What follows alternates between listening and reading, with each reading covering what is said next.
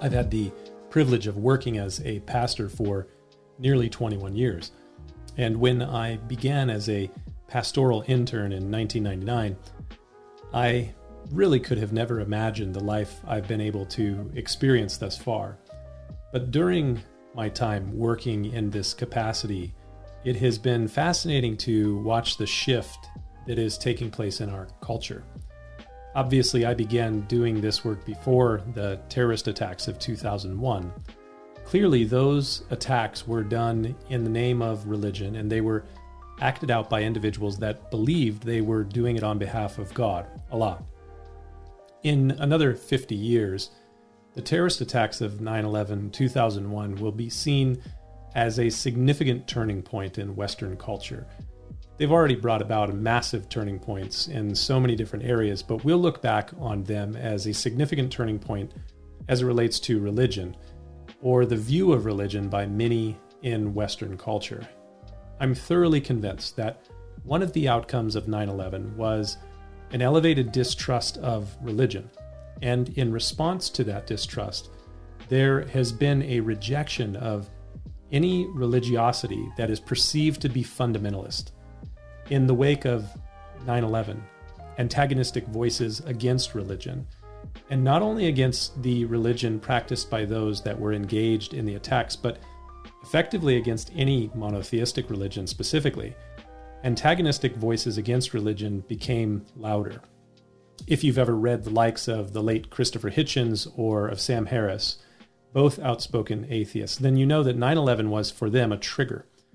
And it was a trigger not only for them, I've heard other outspoken atheists like Richard Dawkins, Daniel Dennett, Matthew Dillahunty, Michael Shermer, and others reference 9 11 as being a turning point in their evangelism against religion and for naturalistic atheism.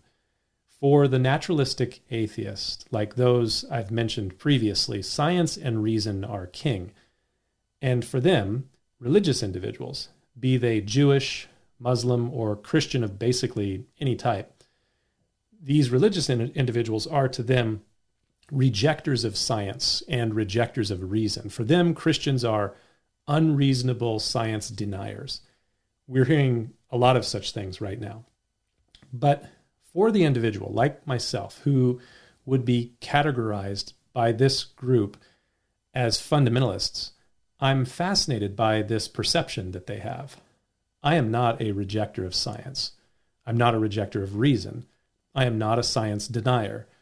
I have always sought to be logical and to lean upon my ability to reason in my life. And like many of the Christians I interact with, I'm very analytical and I much appreciate the advances we've experienced as a result of scientific methodologies, which were in many cases developed by believers in God. Just go read the history books. Many Christians were involved in the developments of science. This worldview held by the non religious, and I use that term non religious rather lightly, but this worldview held by the non religious materialistic naturalists is a religious worldview. The high priests of this religious worldview are the individuals I mentioned Sam Harris, Richard Dawkins, Daniel Dennett, Matthew Dillahunty, Michael Shermer. The list grows longer and longer every year. And since Christopher Hitchens died, I think he's been canonized as a saint of naturalistic materialism most of these individuals would classify themselves as humanists. This makes sense insofar as for them, human reason is effectively deified. But of recent, in the wake of the ongoing COVID crisis in the West and in the wake of the turbulence of the 2020 election season in the United States, I believe we are watching a clarifying of what this new religious faith is from these people it isn't entirely humanism. It might be a new denomination of the rather old humanistic ideologies. What we're seeing is a further materializing of scientism. What is scientism? In many ways, it is a form of religious faith, a religious faith in and an adherence to the power of scientific knowledge and practices. Now, again, I think that the scientific method and what it has meant for society is phenomenal.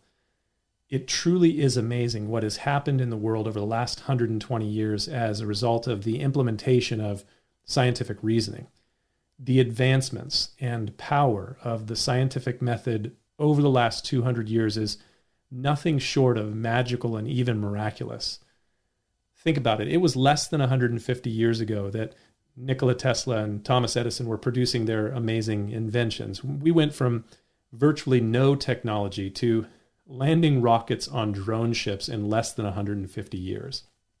It is hard to imagine what things will be like 50 years from now, according to all of the scientific and medical and technological advancements that we're watching happen right now. But as I said, we're seeing something different in the further materializing of this new religious scientism. What we have today is not just a commitment to the scientific method. I, I, know many theists that are committed to the same. Rather, what we are witnessing is a religious faith and devotion to the idea that science is the end all be all of virtually all things. It is the view that science, as a thing and not a process, is salvation. And this becomes clear when you begin to realize that many of those that commit themselves to scientism, they reject reasonable findings by others, often in their same fields. Those that come to alternate conclusions using the same process of scientific reasoning. Or this scientism is seen when the disciples of scientism respond with religiously fundamentalist anger when their views are questioned by other scientists in their fields. They're more than ready to call down the fire of social media cancel culture from a Twitter mob when their strongly held beliefs are challenged. Unreasonably rejecting the findings of others who are often using the scientific method when their findings don't accord with your strongly held beliefs according to your truth is what we might call presuppositional scientism, which isn't really science. Okay, you may ask, but what's your point in all of this, Pastor? Well, two things. One, for the non religious disciples of scientism, and another for the Christian. To the scientism disciples, it is high time that you acknowledge that you are just as fundamentally religious as most monotheists. We're actually not as different as you might think that we are, except I will acknowledge my bias toward a belief in God. And I don't believe that my belief in God negates my acceptance of science or reason, far from it. And then to the Christian understand that when you are talking with someone in your family, at work, or in your neighborhood, on the school campus, when you're talking with someone that is, quote, not religious, they're actually religiously not religious. That is their religion. They are as religiously committed to their non faith as you are to your faith. They just may not have accepted that a new religion has replaced their old religion, and most of those people who are now non religious came from very religious backgrounds. Something to think about. Maybe we'll get back to Revelation tomorrow. We'll see you next time.